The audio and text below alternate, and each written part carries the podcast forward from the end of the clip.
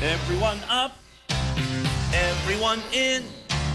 Time for the fun to begin. Come along with me, Lookout Bear, on a brand new adventure. Hello, everyone. Michael B. Moynihan here.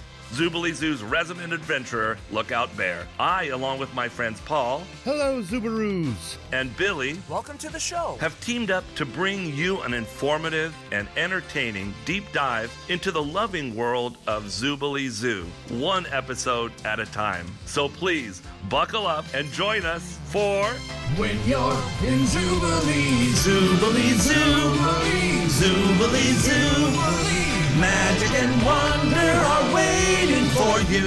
So come on with us now and discover the wonder of you. Welcome to Zoobilee Zoo. That's right. You can listen to the brand new Zoobly Zoo podcast dropping the 1st and the 15th of every month, wherever you get your podcasts, or at electronicmediacollective.com slash Zoobly Zoo pod. Hey everybody, this is Bobby Porter from Battle for the Planet of the Apes, Elm Street 5, The Blob, amongst other things, and you are listening to Moose's Monster Mash.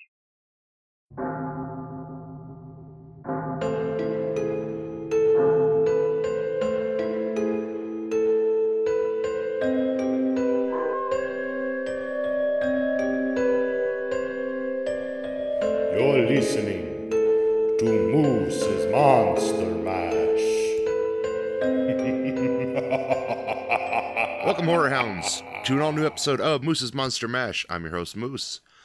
Joining me this month is the creative team behind the beginning of the year horror film. It's the, the, the film to start the year off right or end the year right, depending on where you sit. But it's New Fear's Eve. And let, let's not wait any longer. Let's get into it. Please welcome PJ Starks and Erica Huskisson. Hello. Good. How we doing, folks? Good. Doing pretty good. How are you? Good, good. Yep. Now, you guys are in post production on this film. Correct. Yes, sir. Yes. So, how long, where did the idea for all this come from? It was all me. Yeah, Eric uh, runs the company. He's the face of the company. He comes up with all the good ideas. Um, no, the, PJ, the, everybody thinks P, everybody thinks PJ owns this company. It's all him, but truth be told, he thinks it's funny, but it's not. yeah, he's bitter if you can't tell. but uh, PJ's No, just so easier to get a hold of. I'm just well. Uh, the the long and the short of that situation is I've become the face of the company just because I've just by virtue of having done this longer and being the one who does a lot of marketing and plus I work I like do a lot of executive producing and stuff on other projects so I'm out there not just because of what we're doing but because of uh, some of these other projects so it just kind of comes with the territory. Um, but as far as New Fear's Eve is concerned, uh, we we were making 13 Slays Till Christmas, and um, I just randomly came up with the idea through. I, it usually hits me like if I'm in the shower or if I'm driving, and um, I'll either come up with a concept and then later on come up with a title, or I'll come up with a title and then kind of flesh out the concept and I came up with the title I was driving one day. I was like, "Oh, New Fear's Eve. That sounds like a cool name. What could it be about?" And then slowly started coming up with the idea. And originally it was supposed to be an anthology. And of course, I pitched the idea to Eric. And uh, per usual, he rolls his eyes because I'm always throwing ideas at him. And of course, we're in the the throes of of making another picture. So he's like, "Yeah." Uh, how about we get through this movie and then talk about what our next potential movie could be?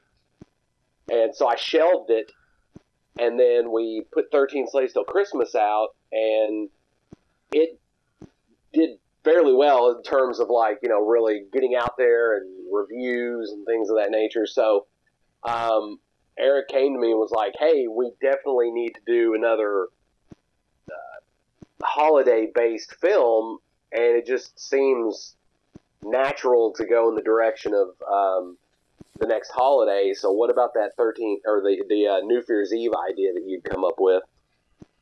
Um, so I pulled it off the shelf and kind of started working on it. And then once I got it all fleshed out, threw the idea at him, and here we are. I've I've learned that holiday horror always hits home. Like, I, I I'm not sure what it is, but if it's holiday themed, regardless of the holiday, it, it always finds a special spot with somebody. Right.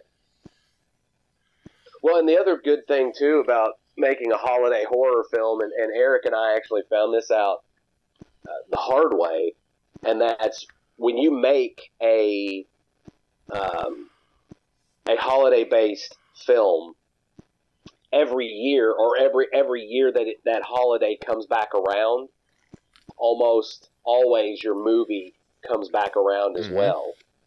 Because it hits lists and things. And when we made 13 slays till christmas we did that during the pandemic. So the film got shut down for a while and originally our plan was to release it in december of 2020 well when december started getting closer of course the film was already completed and everything but um, unfortunately due to the the amount or the needs of like medical facilities and stuff polyurethane was at a shortage so blu-ray cases cellophane wrap stuff like that was not readily available.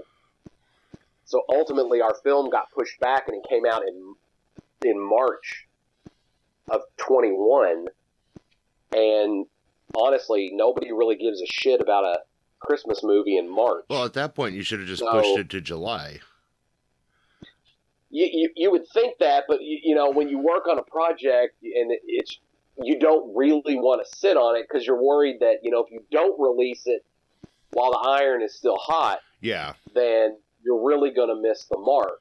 But then sometimes if you release it too soon, but ultimately it was like the plan was the process of putting it out there and getting it distributed had already begun.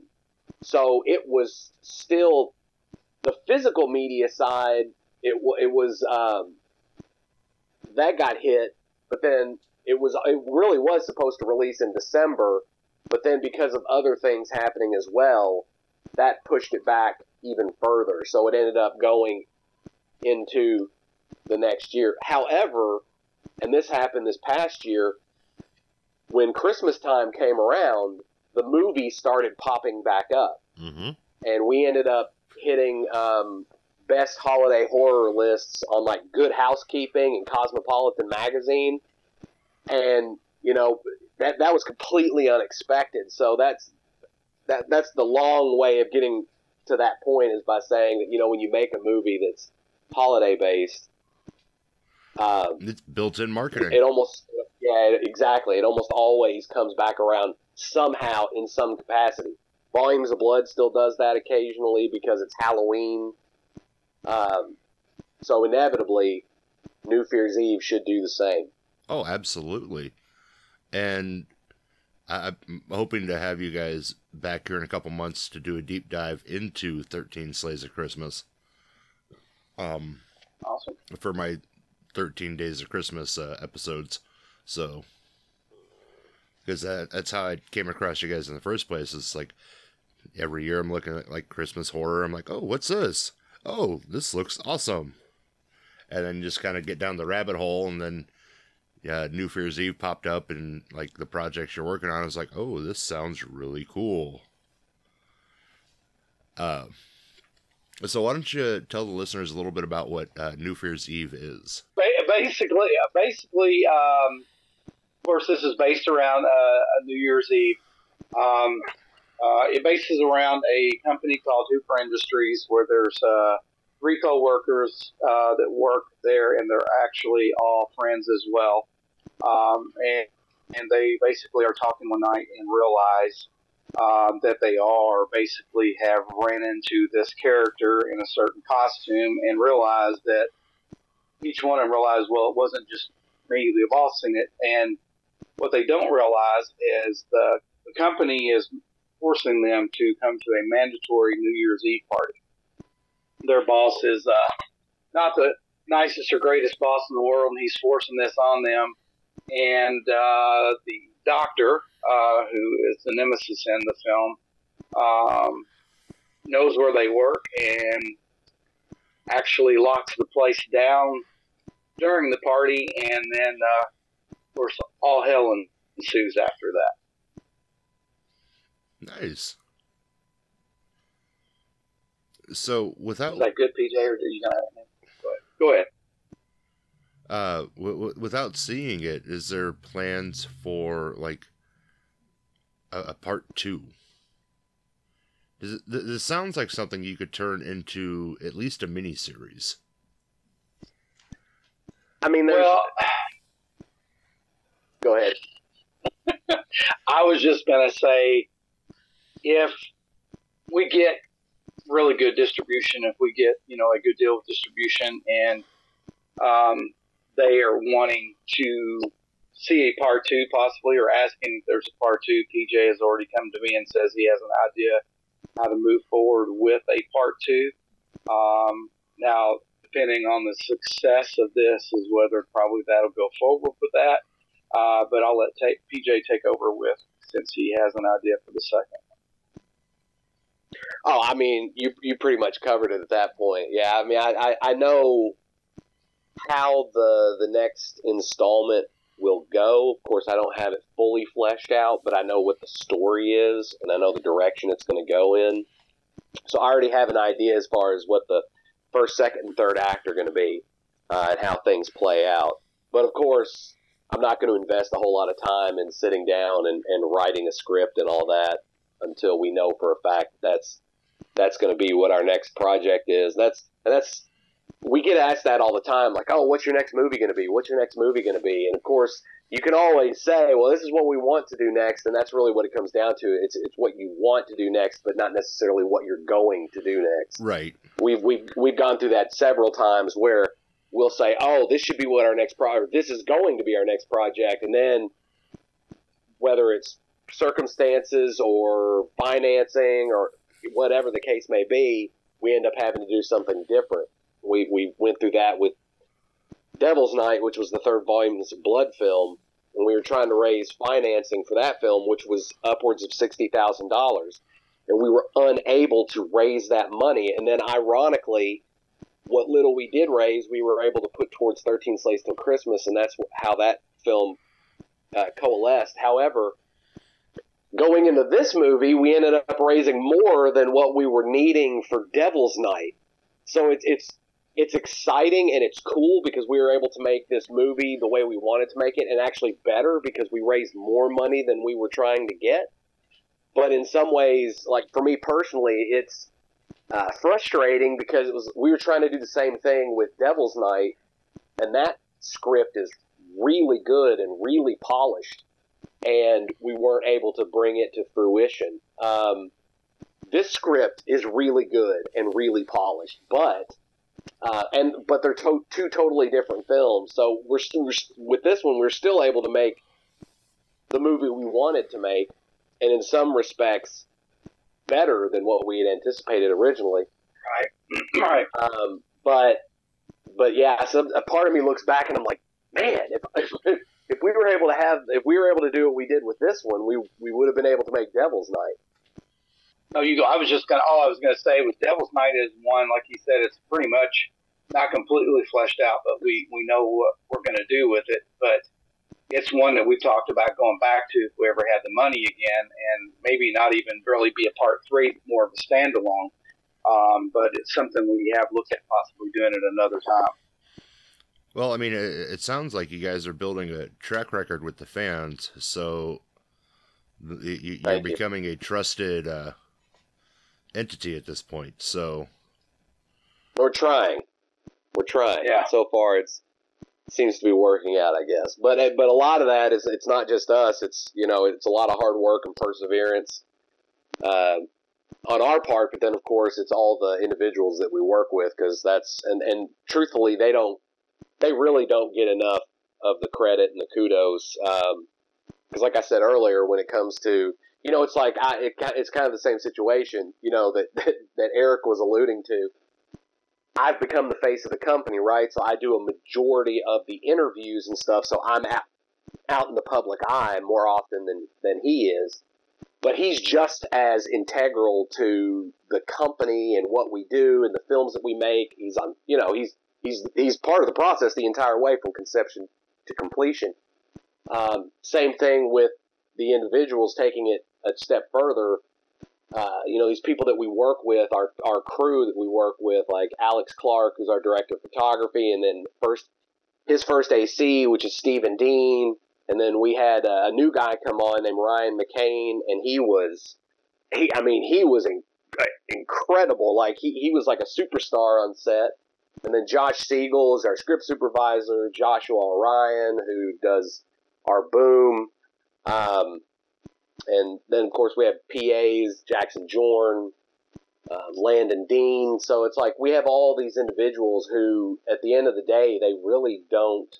And then of course our special effects team, Stephen Hodke, Issa Morales, and then Blake Us. Bolden. It's like uh, they don't really get the credit that they that they truly deserve because they're they're these people are the backbones of every project, not just ours, but other projects people are making. It's like these individuals, these people that do these jobs, because you're only as good as the crew that you work with. So Absolutely. um, we've been incredibly fortunate to work with some really great people. I, I remember listening, sitting in on a panel you guys gave in at Scarefest last year, and you, you, you guys are talking about New Fear's Eve and a bunch of other independent movies, and a thought popped into my head then, and I've, I've been waiting to ask: Have you considered if this is a success, taking New Fear's Eve or any of your other movies into like the graphic novel medium? Well, it's funny that you asked that. yeah. Eric, I'll you go ahead with that that one, Pete.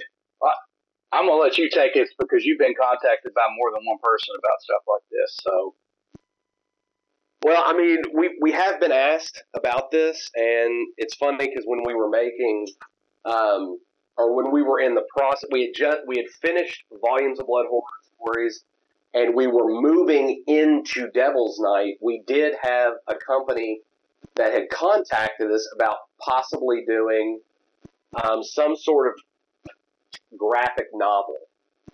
So I sat down and I wrote a script, which was about it was a sixty page treatment.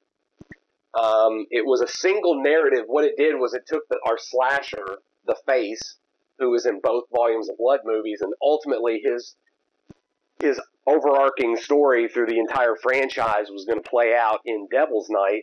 Well, um, of course that never came to be, but we uh, we we did have plans to release a graphic novel that took place in between Volumes of Blood and Volumes of Blood horror stories, and then was also kind of took place and then oh and then took place after Devil's Night. So it all it tied the th- what was going to be the three films together in essentially a fourth installment but in graphic novel form.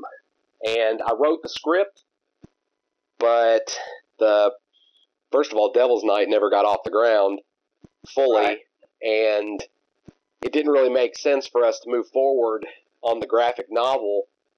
Once again, though, I like the story.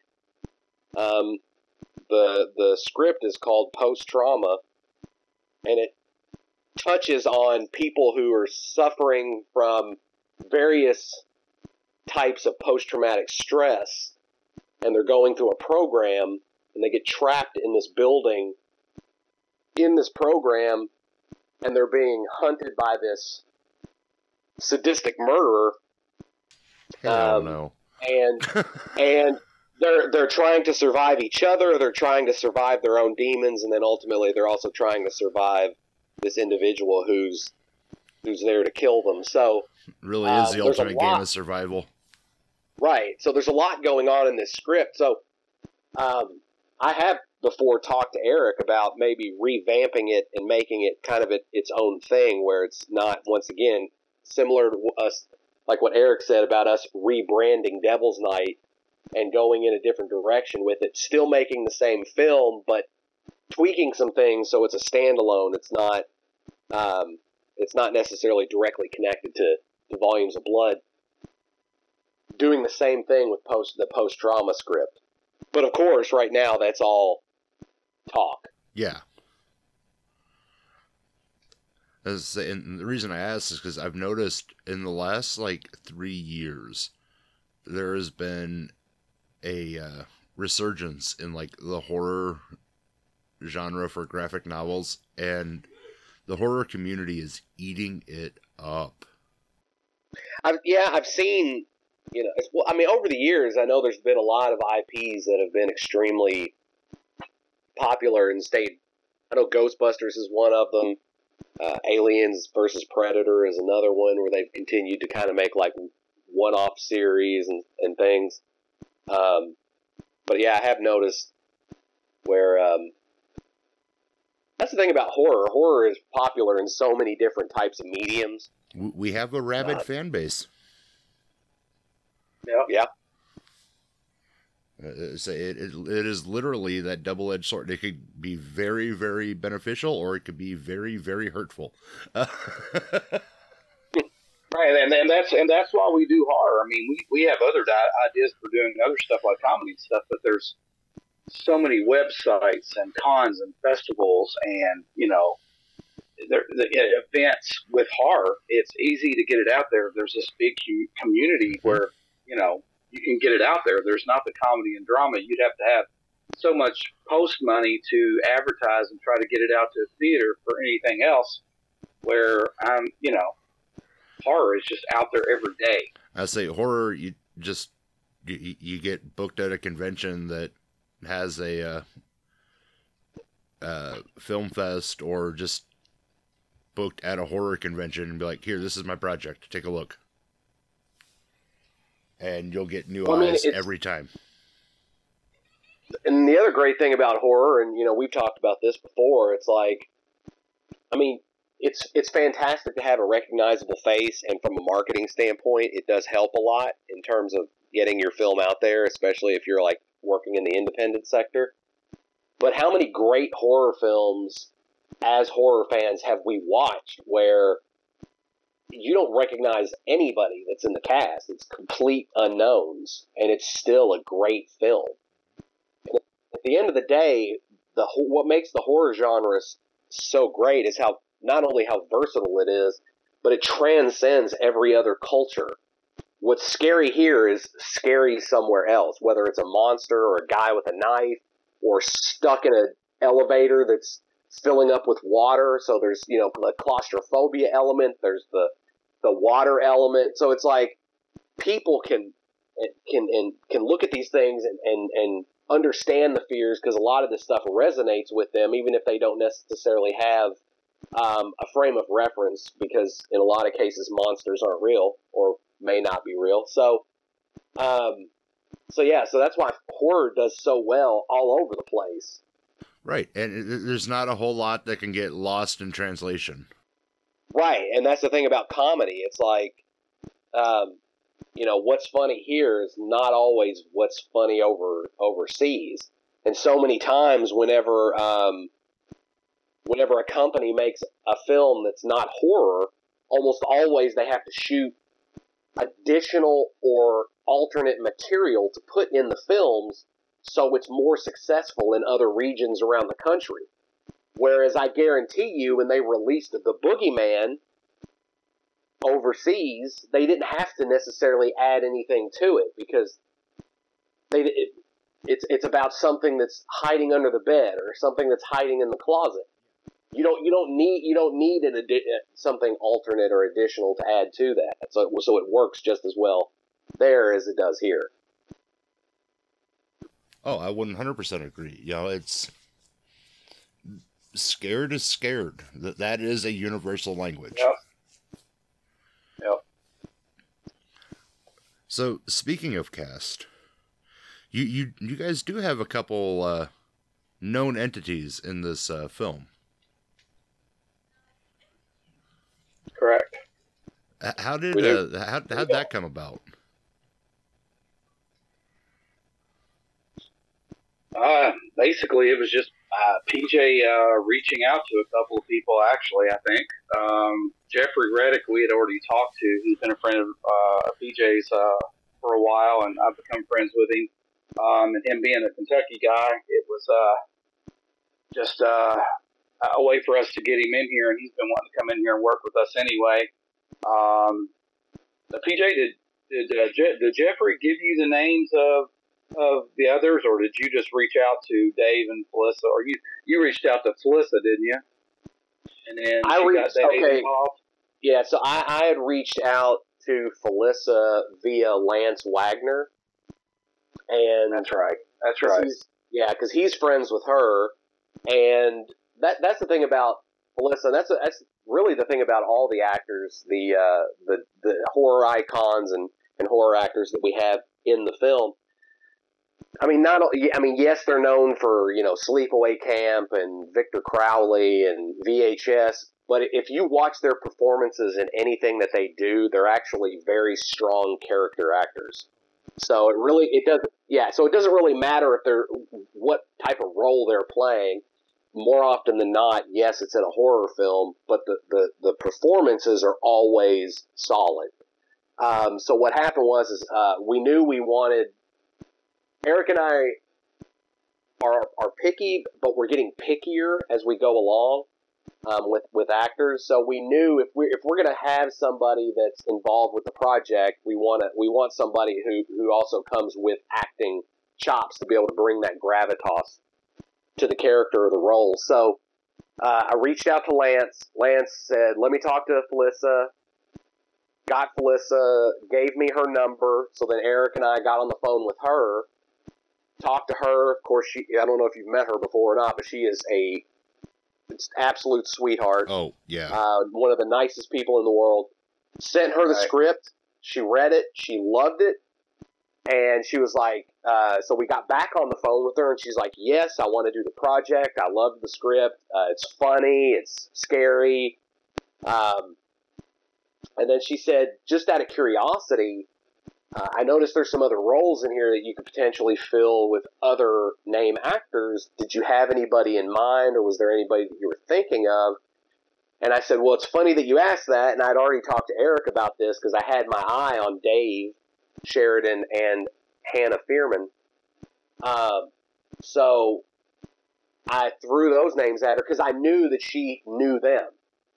And she was like, "Oh, absolutely. Uh, what roles?" Told them what the roles were. She said, "I'll talk to them if they're interested. Send them the script, and then we'll go from there." And that's exactly what she did, and the rest is history. So the next thing you know, we're on the phone with Dave. We're on the phone with Hannah.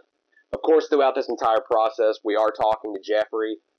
Um, he he was he was on board the project, but we weren't announcing that yet. So we kind of announced him much later because he had a lot of stuff that was going on, and, and we didn't want that announcement to interfere with any of that because he was working with some Netflix stuff and and um, and yeah, so that that's ultimately how we were able to get Hannah and Dave and Felissa all involved on the project. Yeah, unfortunately, Dave and Felissa and Jeffrey all uh, came on as producers as well, so they uh, were really involved with the first Indiegogo and reaching out to people to help us raise money to get this film made. So them coming on with producers is uh, a lot, a lot of the reasons why this film is getting made because they helped us out a lot getting uh, not only just perks of stuff that they said they could do and contact people to get stuff done, and uh, it brought in a lot of money for the Indiegogo because of that. Oh absolutely. I mean, like like we just said, these, these are known known character actors in the horror community, and they come with a built-in fan base and a great rolodex of friends and supporters. And it- Right. it, it's always good to have the people like that in your uh, stable when you're starting a small project. Absolutely.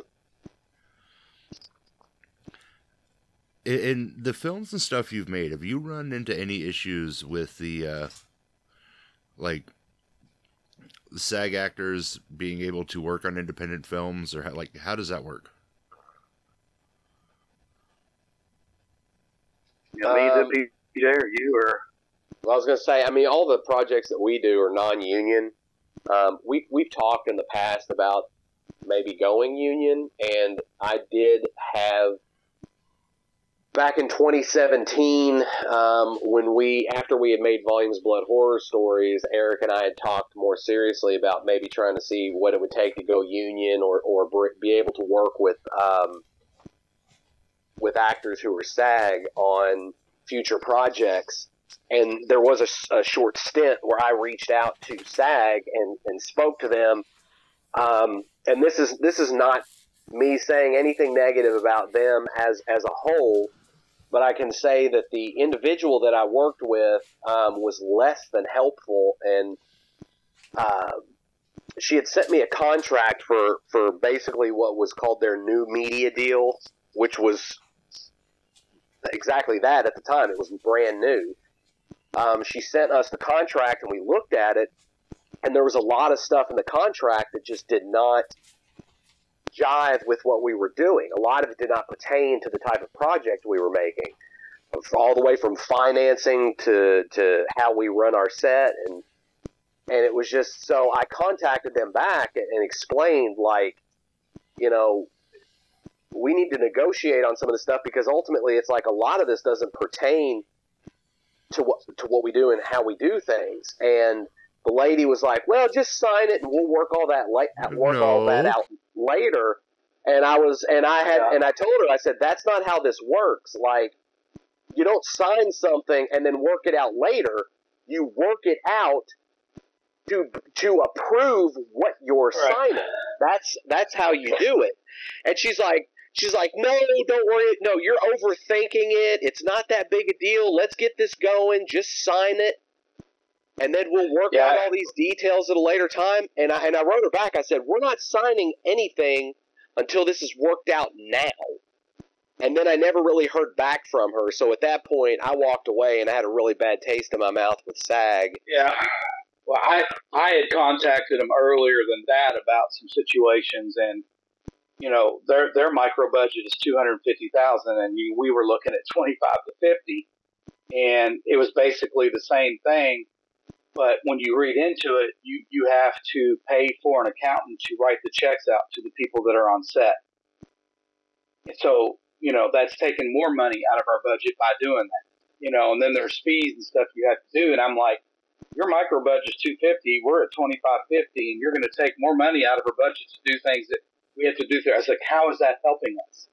If i you know and, it was going to cost us more money to do it and them being union they have uh, stipulations where you can only work so many hours a day you can't work over this if there's a kid involved you have to do this and pj and I are weekend warriors we only work on the weekend and it was just there was nothing about it that was going to work for what we did. That's crazy. Yeah. Well, the other thing that we've run into with SAG as well is uh, either friends we have or people that we've worked with who who have signed on to SAG. Um, it is instilled in them very heavily: do not work on non-union projects. But then a lot of these actors, these these these larger actors that we all know, a majority of them are SAG and they're consistently doing non-union projects.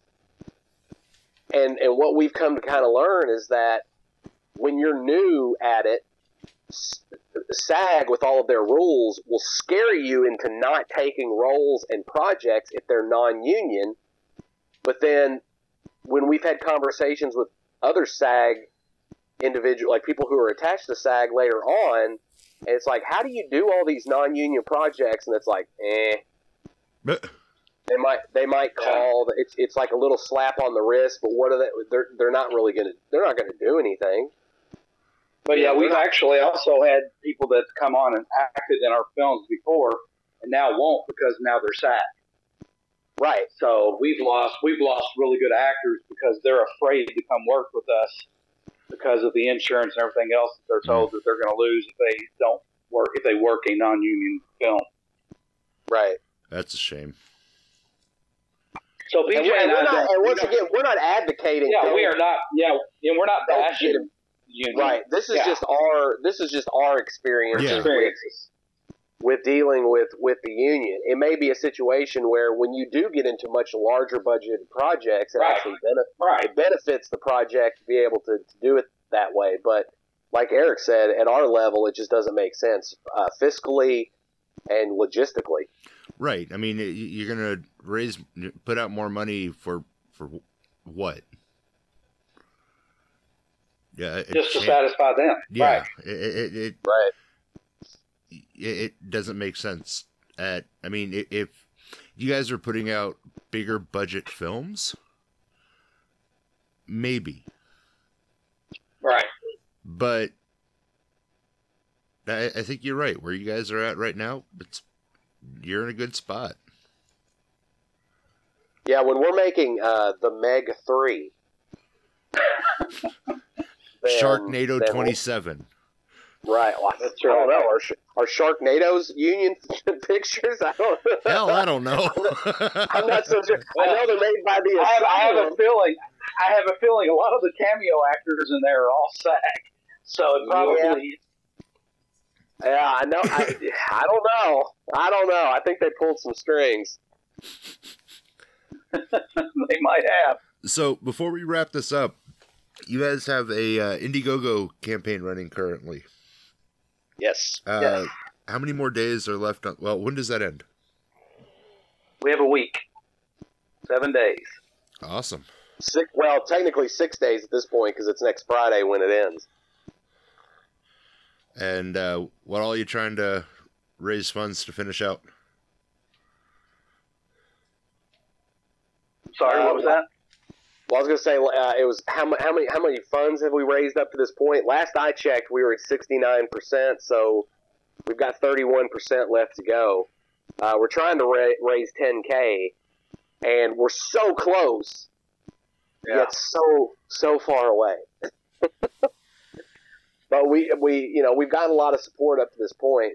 I- I'm I'm pretty confident that we'll be able to bridge that gap, but we won't know for the next uh, six days.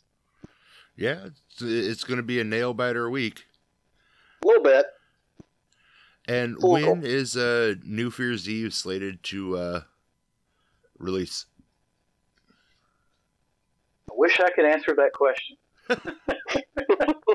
When it comes out. Um, yeah, yeah, we are we are waiting for uh, the film uh, to be finished to where we can get it to its whole point, and then there's some people waiting to see it that have seen the trailer that are interested in it, but we have to wait for that to happen to see if they offer us anything, and then when they are wanting to distribute it themselves in their window that they have for it. So that's why we really can't answer it because we don't at this point have a distributor for it.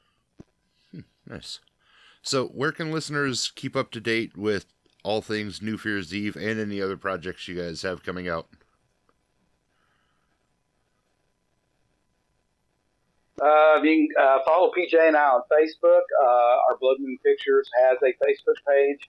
Uh, there is a fan base page for um, New Fear's Eve where they can keep up with what's going on, see behind the theme pictures that get popped up uh, weekly. Um, and uh, we do have a website, bloodmoonpictures.com, that we are presently uh, updating with all the New Fear's Eve information on it. And check out our OnlyFans. Oh, Yes. Oh, I thought we went to fan. Are we on? I thought we did fans. Fansly. Did you do OnlyFans?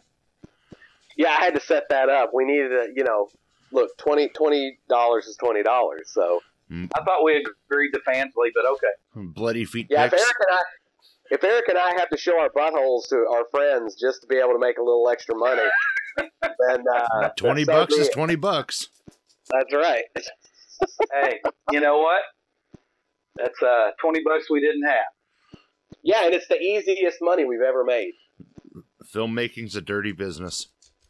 It is. I used to show my butthole mi- strangers for free. Yeah. Now I actually get paid. Minus the minus the bleaching we had to do before we got on there. Right. Yeah. That's that's we call that the overhead. Or the underhead. That's Overhead. There you go. Listeners, I will put all of their links in the episode description for easy access. Go support their Indiegogo campaign. You can find me and other great podcasters over at electronicmediacollective.com, or if you're just looking for me, head over to Facebook and Twitter, Moose Media Inc. Just look for the Moose. Guys, this has been a blast. I'm yeah. looking forward. so much for having us. Oh, Yeah, absolutely. thanks for having us on. I'm looking forward to doing a deep dive here again in a couple months on uh, your Christmas movie because I think that'll be fun. So, All right, sounds good. so listeners, like I said, go support their Indiegogo campaign. Watch for New Fear's Eve coming down the pike. And until next time, Horror Hounds, Ash on.